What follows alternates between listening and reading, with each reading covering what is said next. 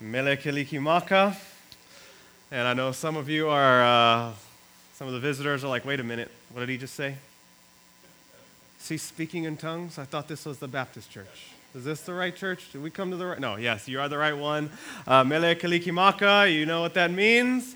Merry Christmas, right? Everybody knows that song. So, um, oh, what did I just do here? I just hit something wrong. Welcome. I'm glad you guys are able to be here. I'm excited about Christmas. I hope you guys are excited. Also, uh, the title of my sermon is appropriately The Force Awakens. All right? All right. Yeah, see, we good, right? The Force Awakens. And we can say that happened that first Christmas morning that there was an awakening. Amen.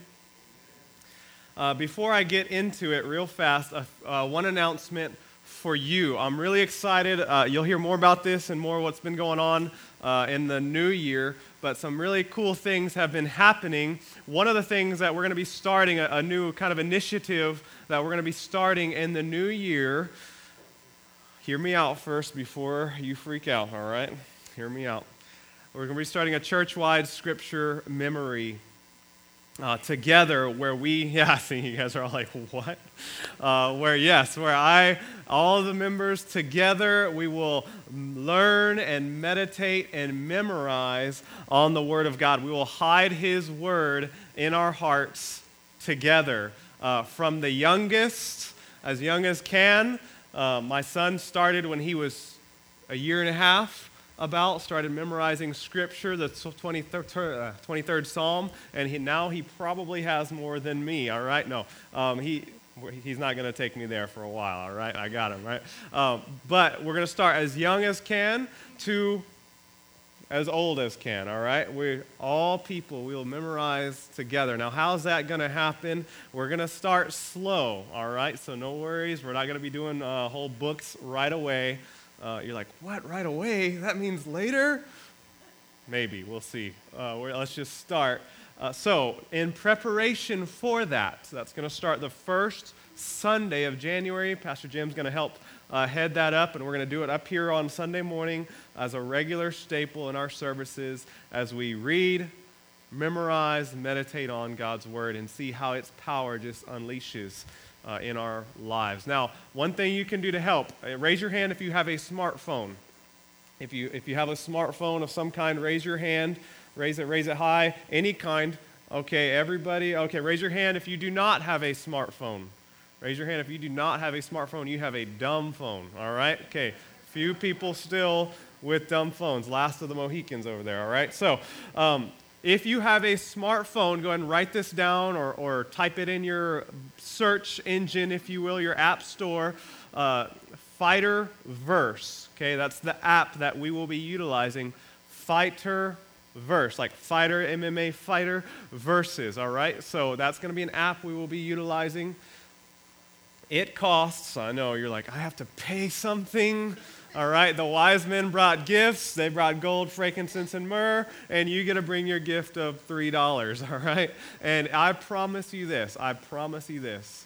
It will be the best $3 you spend probably in 2016 or 2015.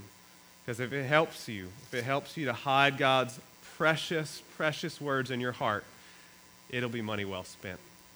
Uh, it's a great app.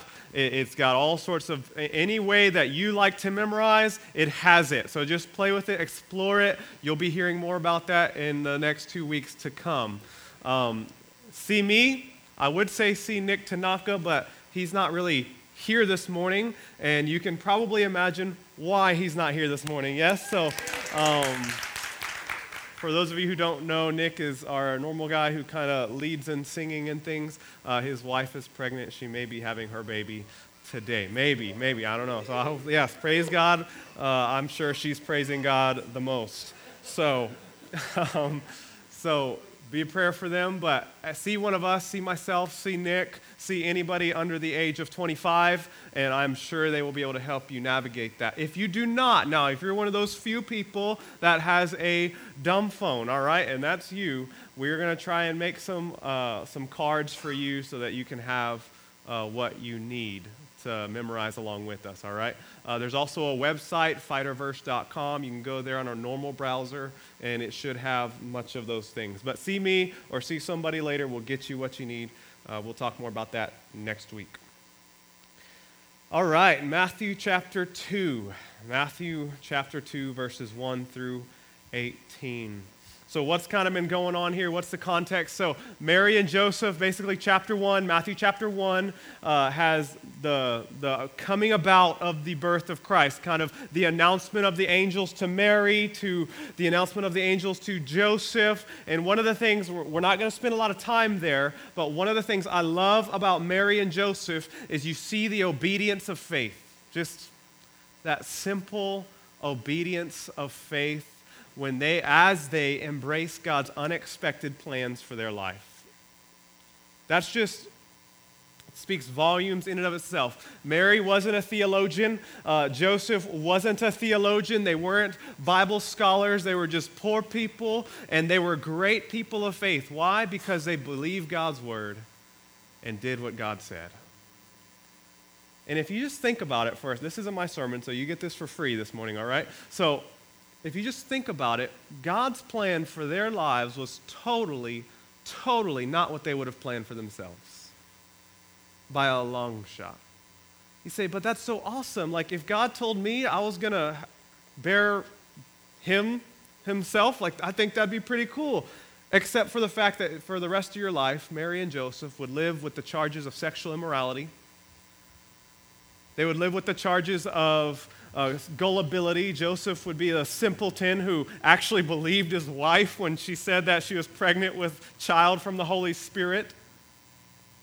They would be looked down upon forever in a small community, a small town with a tarnished reputation. Joseph likely wouldn't be able to hold any positions in a church, any positions of prominence in a synagogue, because everybody knows how babies come, and it takes two.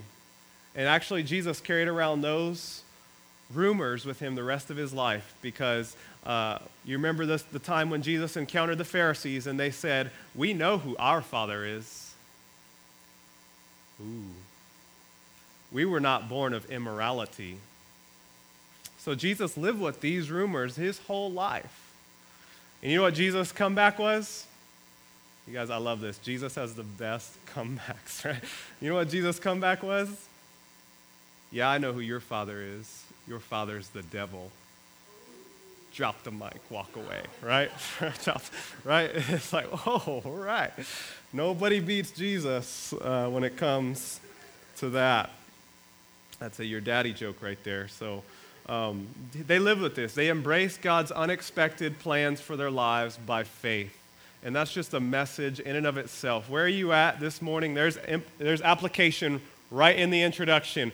Where is your life? Has it gone according to plan? I think many of us could say, not exactly. we need to go back to the drawing board. My seven year plan's now a 12 year plan, right? Where are you at in your life today? God may be working more, sal- more for your salvation than you could even imagine. Will you embrace it by faith? And so this is, we, we end on that and then we open with his birth. And so we'll do that. Let's pray before we keep going. Uh, Heavenly Father, we ask for your blessings now. Father, we are unworthy men and women. We are unworthy such that you would come, you would forsake the riches of heaven, of glory, and make yourself poor. That you would become a baby that you would be despised by men and rejected by your people. And yet you did all this so that we, through your poverty, might become rich and glory with you. So, Lord, may you uh, open our eyes to behold the wonders, the majesty, the greatness of Christ as seen in the incarnation. And may everybody in here, Lord, if there are any unbelievers in here, May we all leave like the wise men and worship Jesus and truly have a Christ centered Christmas. I pray all these things in Jesus' name. Amen. All right. I have three points. The big idea is this there is only one proper response to Jesus. That's the big idea. So, everybody in here, I don't even know some of you, it's the first time I'm seeing some faces in here. I do know this about everybody, though, and everybody will have a response to Jesus. From the very beginning, he's been a very polarizing figure. You either love him, you are either indifferent to him, or you hate him. From the beginning, there's, there's really not a whole lot of options for you. So everybody has a response to Jesus. The only proper response to Jesus is full hearted worship. And I pray that you leave here with that. My three points are number one, you will either loathe Jesus. Number one, you either loathe Jesus. Number two, you will leave Jesus. And number three, very simply, you will love Jesus. That's, where, that's our three points. Let's walk through the text first. I hope, I hope. So we just finished it, so the book of Genesis. So if you're here uh, with us for the first time this year, or the first time in a long time, last Sunday we just finished up. We wrapped up walking through the book of Genesis, chapter by chapter. It took us almost a whole year. We started the first Sunday of January of 2015, all right? My hope is after wrapping that up that you read this chapter, Matthew chapter 2, with new eyes. I hope there's things that stood out to you this time that maybe had never stood out to you before. You remember I said uh, in Genesis, who is the Bible about? Jesus, right? The Bible is all pointing forward to Jesus. Now, I just want to go through real briefly the text and highlight some of these things for you. The first one comes in Micah, or sorry, verse 6. It quotes Micah 5, verse 2. And I'm going to go there, not Micah 5, verse 2, but verse 6 with you. And this is what it says the wise men come seeking, they gather all the scholars, where's the Christ to be born? And they say, In Bethlehem, for so it is written by the prophet, And you, O Bethlehem, in the land of Judah. Interesting. I'll come back to that in a second. Are by no means least among the rulers of Judah, for from you shall come a ruler who will shepherd my people Israel. Now, why is that important? You remember who is Judah? He was the chump, right? You remember Judah. He was the one that wanted to sell Joseph as a slave. He was the one who then went into the land of Canaan, married some Canaanite ladies, ended up sleeping with his own daughter in law, had twins by her, and he had, actually, he had several other sons before that happened, and they all died because they were so wicked. Judah was not a good man. He was not somebody to be emulated. But if you remember, by the end of Jacob's life, Judah had a change of heart. God had so changed his heart that he was a new man. And so in Genesis chapter 49, verse 10, Jacob is on his deathbed. Father Jacob, Israel, the father, the patriarch, on his deathbed, and now he's blessing his sons. You remember he bypasses the firstborn son, Reuben. Why? Because Reuben slept with one of his wives. His oldest son slept with one of his dad's wives. Not a good thing, all right? Yeah, all this stuff is in the Bible, all right? If you're here for the first time, it's all in the Bible, all right? Uh, Simeon and Levi, second and third born, they were passed over. Why? Because they murdered a whole town, Genesis 34, because the people raped their sister, all right? I'm telling you, this is a messed up. Genesis is just starts and it's messed up. Uh, the effects of sin are terrible. And so he bypasses number one, two, three, and he goes to four. Judah, verse 10, Genesis 49, verse 10. And what does he say to Judah? The scepter shall not depart from Judah, nor the ruler's staff from between his feet until tribute comes to him and to him shall be the obedience of the peoples. Oh, God's grace is amazing. What did Judah do to deserve that blessing? Nothing. Nothing. What, what did we do to deserve our salvation? Nothing. Salvation, God's working in salvation is by grace alone from start to finish.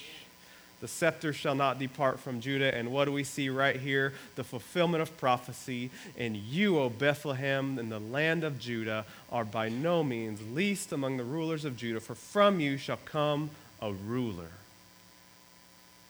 Remember, I just walked through Genesis and we saw every portion of it, how God is fulfilling his promise in Genesis chapter 3 to undo the effects of sin and suffering in creation. And so he says, Genesis 3:15, "The seed of the woman shall bruise your head and and you shall, sorry, he will crush your head and you will bruise his heel." You remember what he says to the serpent?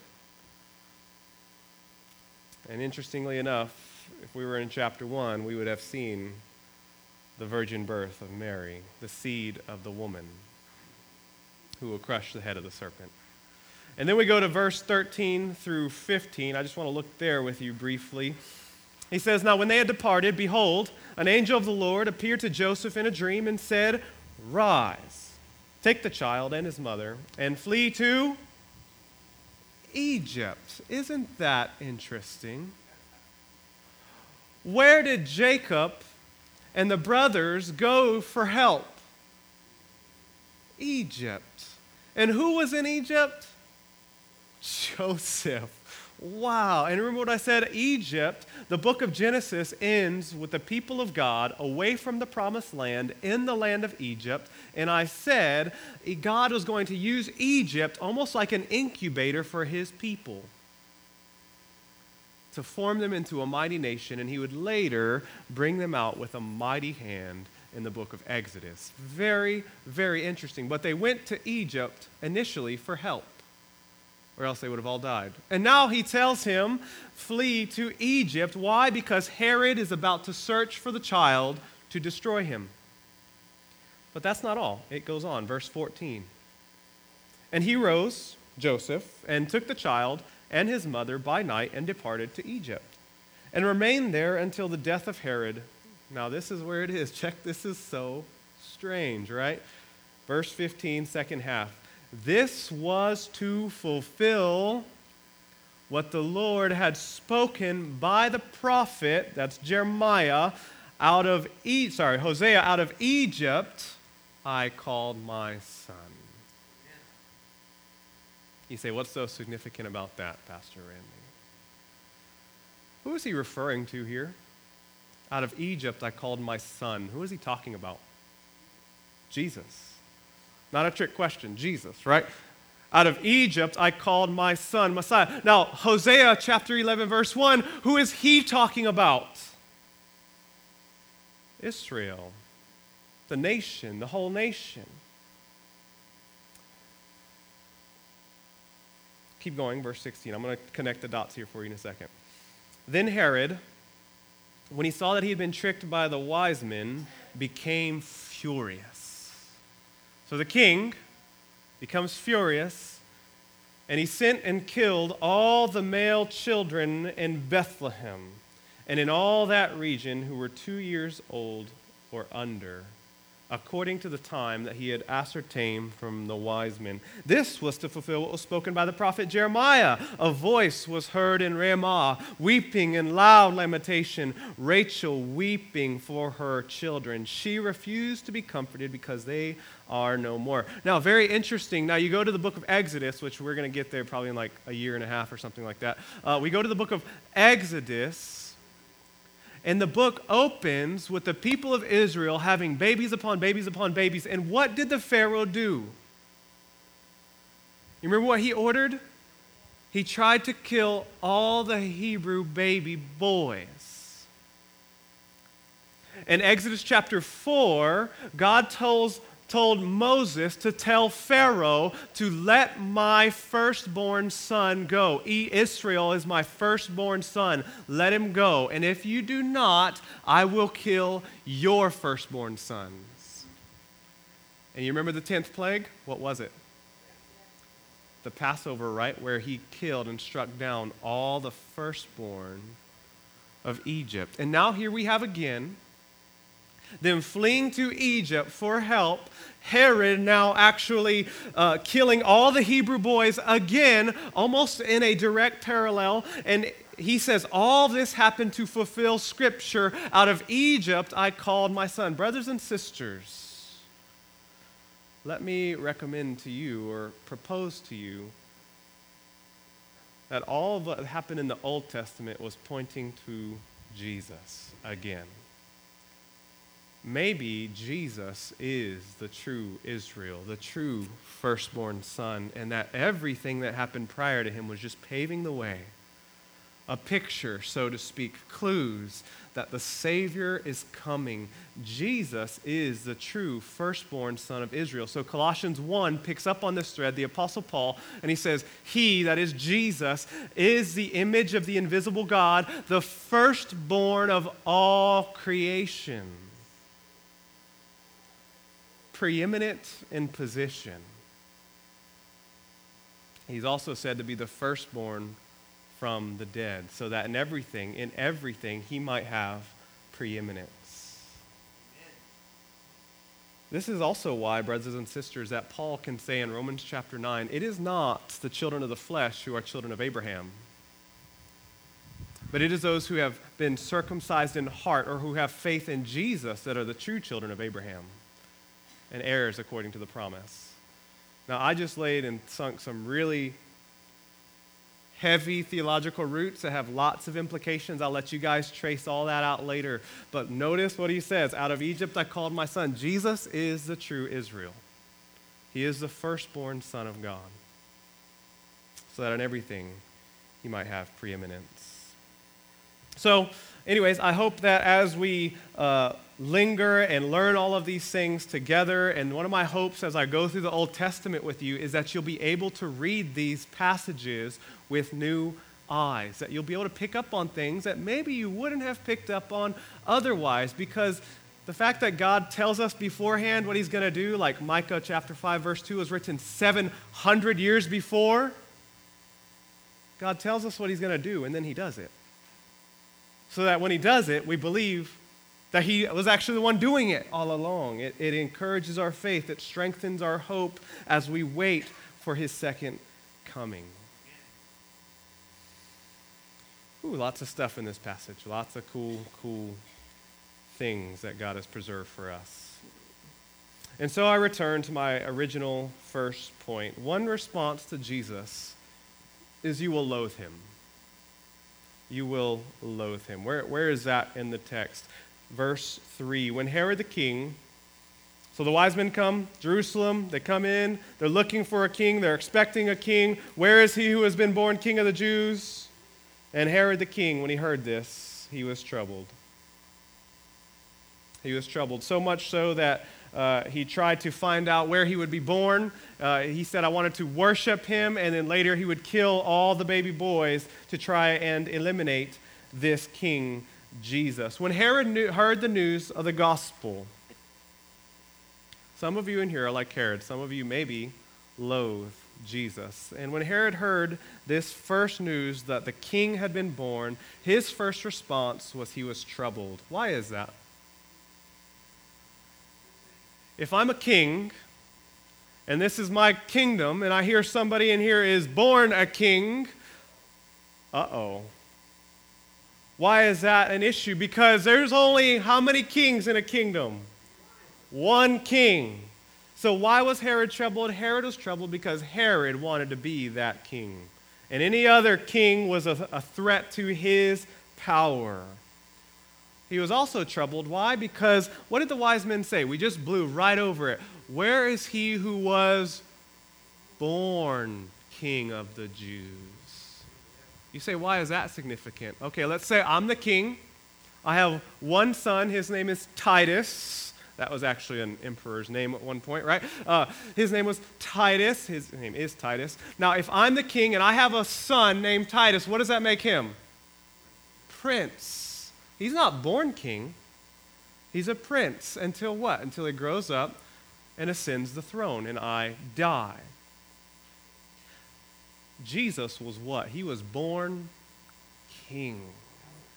Herod, Herod, by contrast, was not born king. Herod was appointed king. So when you have a appointed king or somebody who's born king, who's superior? Why? Because their throneship is by right, by birthright. Jesus was not born a prince, Jesus was born a king. He did not become a king, he was a king. And he was ruling on his throne from all eternity. And when he was born, he left his throne and he began ruling from a manger. He was born king, and he was the eternal king of all kings. And Herod hears this, and he's disturbed greatly because he doesn't want any other king. He doesn't want to listen to anybody else's authority, and he doesn't want his authority challenged. And so, under this guise of religiosity, he, he calls all the scholars, all the people, and, and ends up telling the wise men, well, we'll go search for this king because, because I want to worship him too almost with a Grinch type smile, you know, like curl of lips.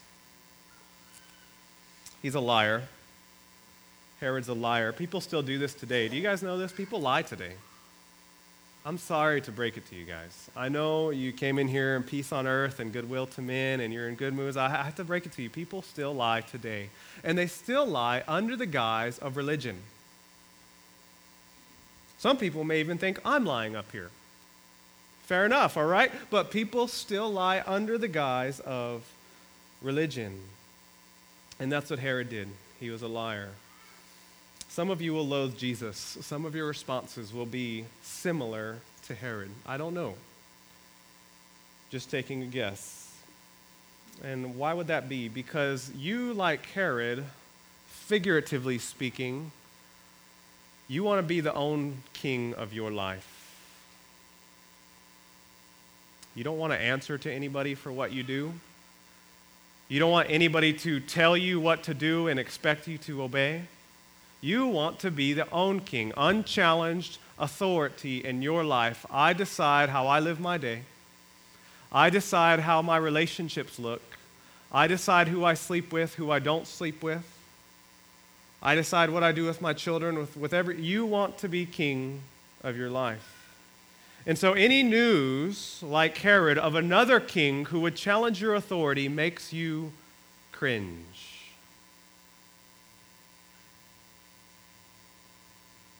It's revolting. And so, you may be like Herod if you're like this. If that's you, you're like him. You loathe Jesus. You don't want this new king. And then there's some people who go a step further, and they're like Herod, and they lie they cover their hatred with religion. And so they come, maybe they come to church and they come to Sunday school and, and they claim to love God, to want to worship Him, but they actually hate Him. How would you know if that was you? Because you might be like, dude, I don't hate God. I don't want to kill baby Jesus. Here's one symptom that that may be you. If you find yourself claiming you love God and hating disliking, don't really care for somebody in his church, you're self deceived and you actually loathe Jesus himself. You say, what? How, how, do we just make the, how do we just make the jump from uh, not liking somebody in the church as if like uh, Jim Wilson right here in the front row, I don't like you, and so I'm now saying that I hate Jesus because I don't like you. How does that happen? Brothers and sisters, this is how that happens. Jesus so identifies with his people that he calls them his very body, such that when, the, when Saul, you remember Saul, right? The great persecutor of the church. When a man named Saul was persecuting the church, the Lord Jesus, post resurrection and glory Jesus, encounters Saul on the road to Damascus and what does he say to Saul?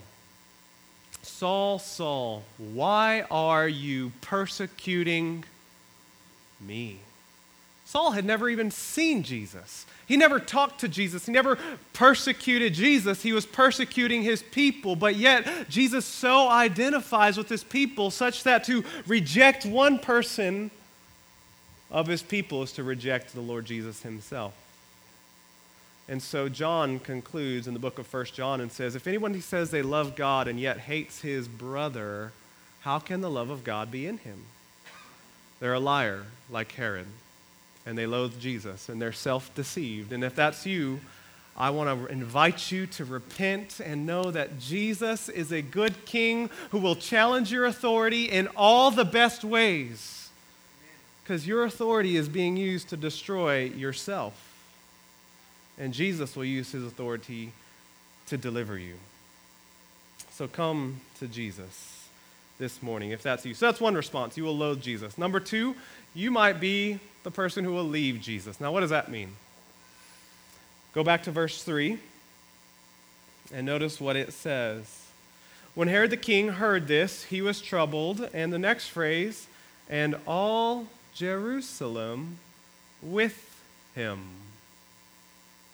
And assembling all the chief priests and scribes of the people, he inquired of them where the Christ was to be born, and they told him. And, and he goes on and he tells them to search diligently for the child in Bethlehem.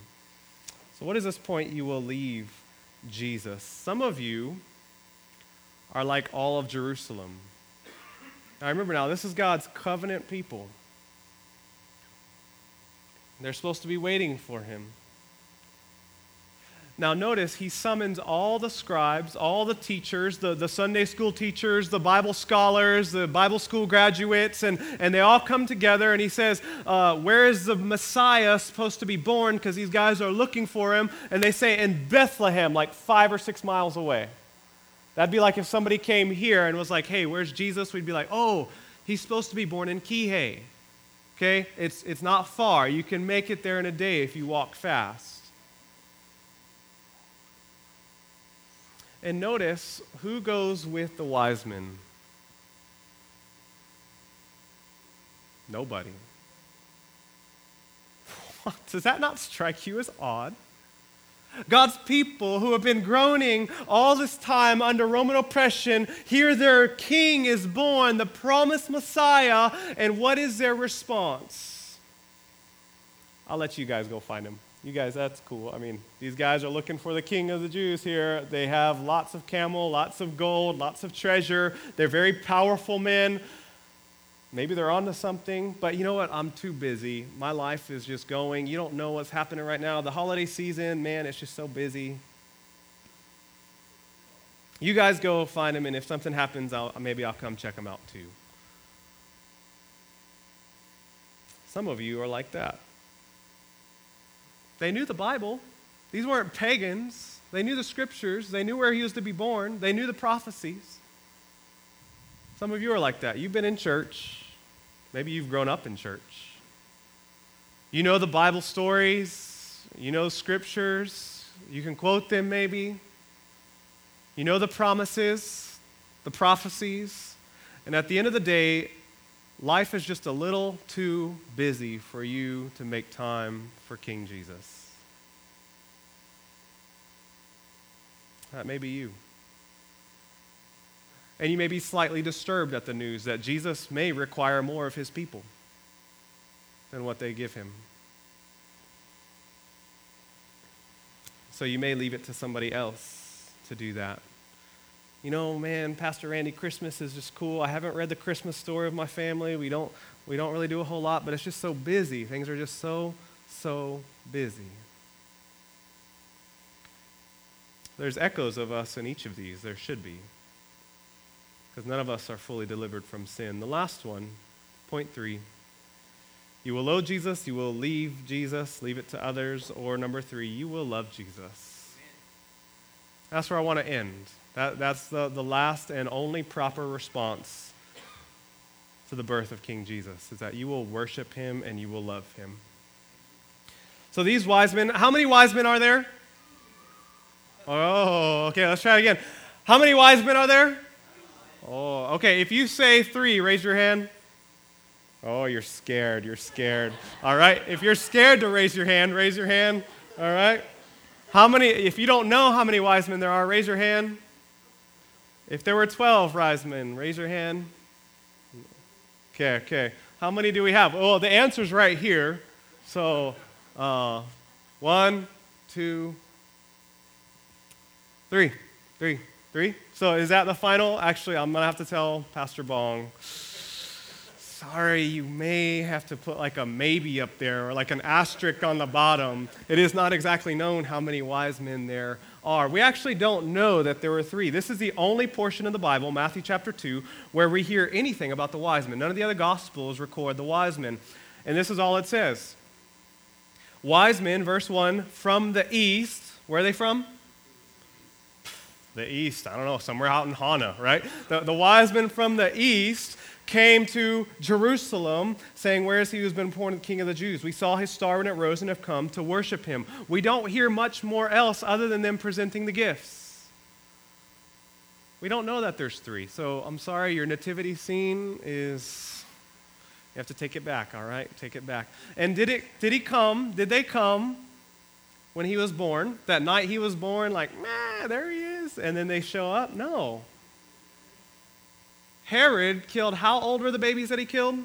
Two years and under, based on the time he had ascertained from the wise men. So Jesus could have been as old as two years old by the time they got there. So again, I'm sorry, your, your, your manger scene, my manger scene, it's all wrong. Your life is a lie. See, people are liars. It sells. It sells. Okay, no. All right, so you can't have like a dozen men because now it's just three is so much better, right? That's all we know about the wise men. But they came from the east. They came from afar at great cost and great danger to themselves. And that day, to travel uh, in a caravan with lots of gold and valuable things was not a good thing. And you didn't know where you were going. They didn't know. They were just following a star. They didn't know where that star would stop. So as they go into town after town, oh, where are you guys headed? It's a long story, all right? It's a long story. We're following the star. I know it's crazy. There's a king right? Oh, okay, sweet. Nice gold. Nice. Okay, it was at great danger and great cost to themselves. But they knew it was worth it. They knew this king somehow. How did they know? We don't know. We have possibilities. Maybe it was Daniel during the exile. Could have been Daniel that taught them. How do we know that? How did they know? We don't know how they knew, but they knew. And they were looking for he who has been born king of the Jews. What does this show us? It shows us, one, that Jesus is a Savior for all peoples. He was born a Jew, but he came for all peoples. I look across this church and it brings me a lot of joy because there are many different nationalities represented here.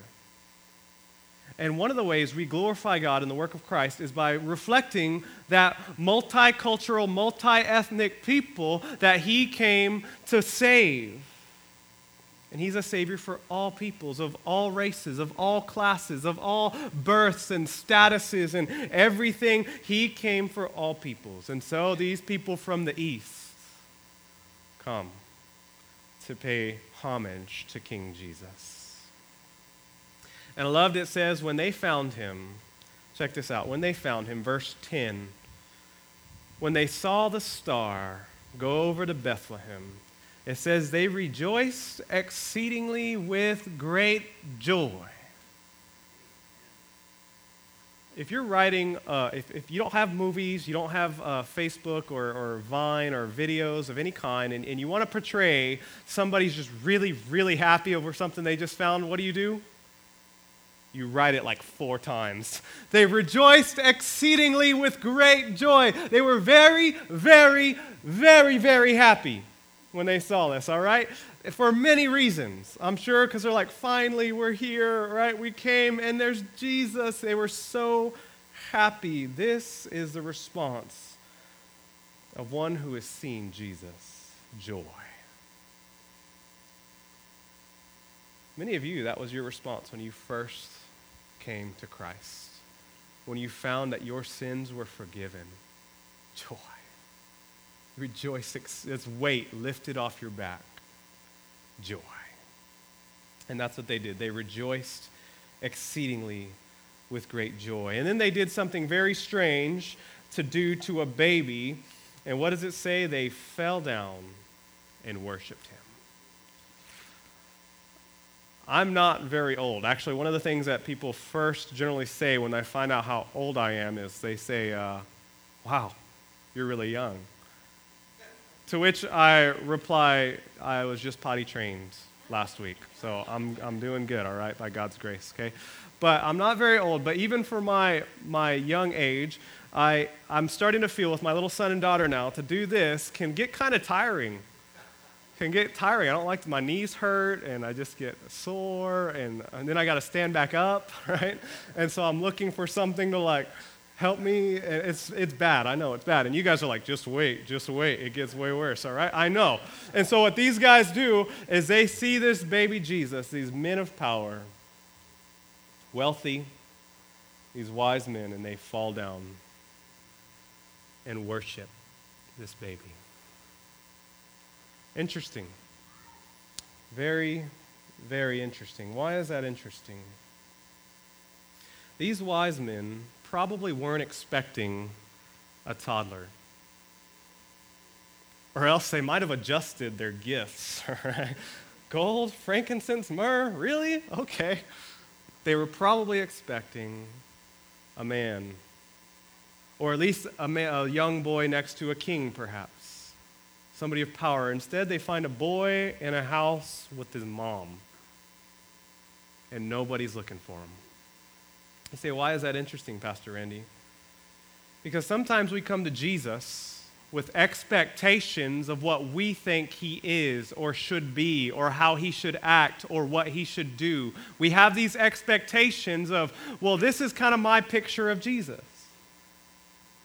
And if Jesus doesn't fit my expectation of who I think he is or who I think he should be, we don't worship him. We walk away from him.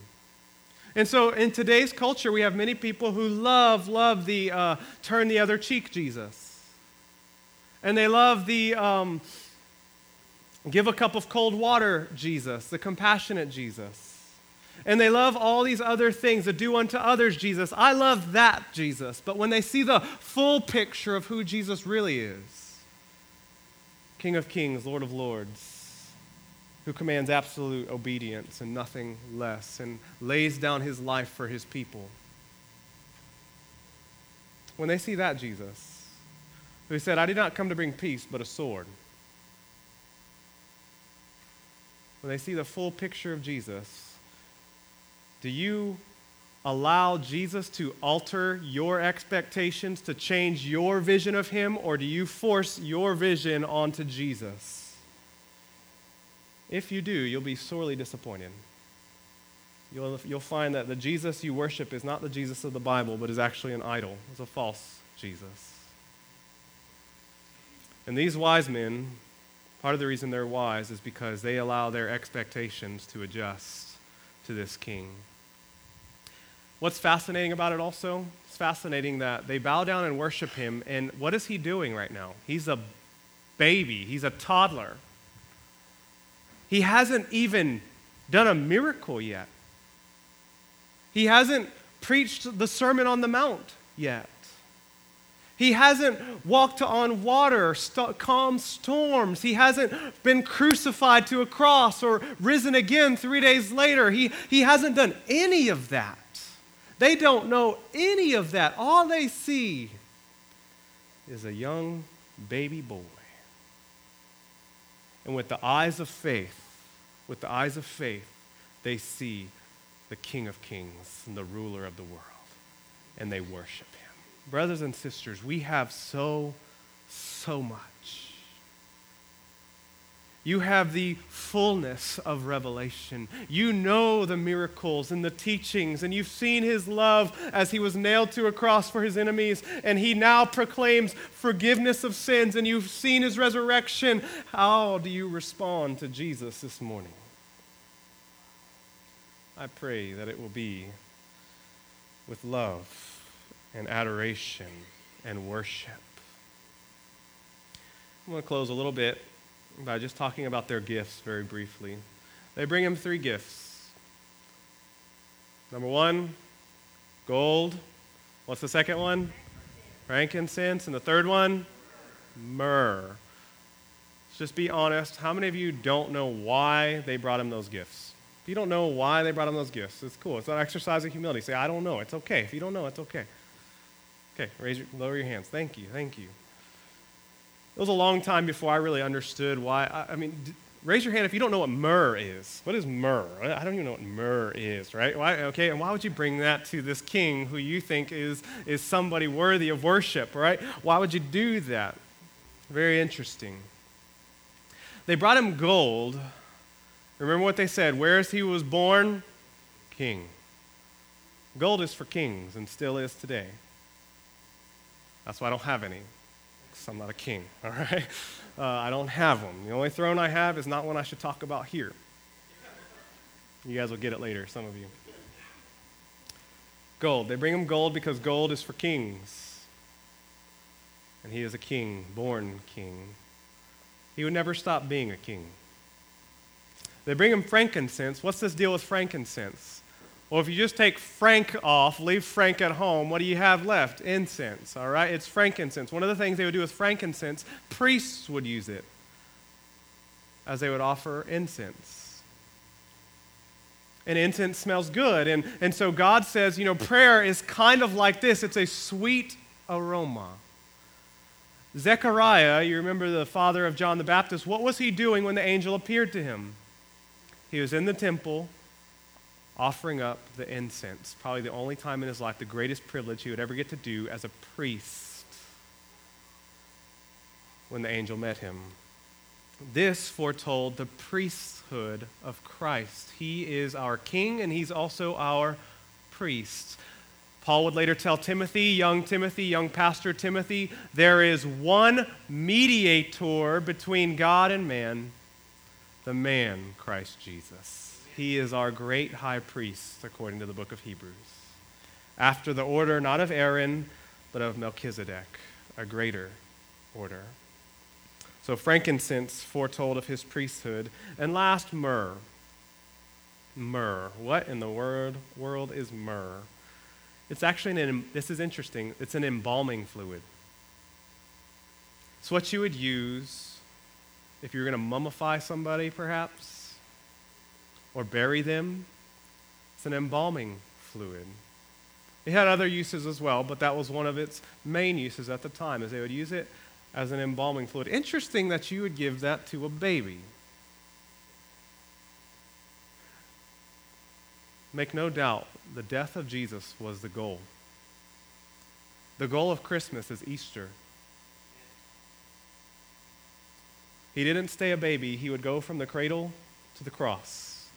And he would die as a sacrifice for sinners. And this was foretold from before he was even born and from the time he was born. You remember Simeon? He looks at his mom and says, A sword will pierce your soul. As his own mother would watch him nailed to a cross. So, this foretold of his sacrifice, his role as a sacrifice the gift of myrrh. Now, another interesting thing about this myrrh, it was given to him at the beginning of his life. When was the next time we see myrrh in the life of Jesus? At the end. You remember, he's on the cross. The soldiers fill a sponge and they put it at the end of a spear and they mix it with wine and myrrh. And after he's, he, and he rejects it, and after he dies, Joseph of Arimathea goes, and what does he do? He takes the body of Jesus and he wraps it with spices and myrrh. So the first thing that resurrected Jesus, when he is resurrected, when his lungs, his dead lungs, begin to breathe and inhale, his nostrils begin to take in air, the first thing he is going to smell is myrrh.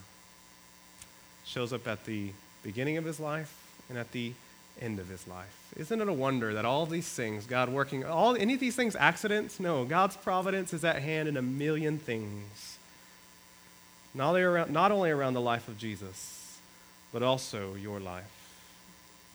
All these gifts foreshadow who this baby would be. He'd be the priest, the great high priest, the king of kings and the ultimate and final sacrifice for sins. His very name, Jesus, means God saves. Do you need a Savior this morning? Are you aware of that?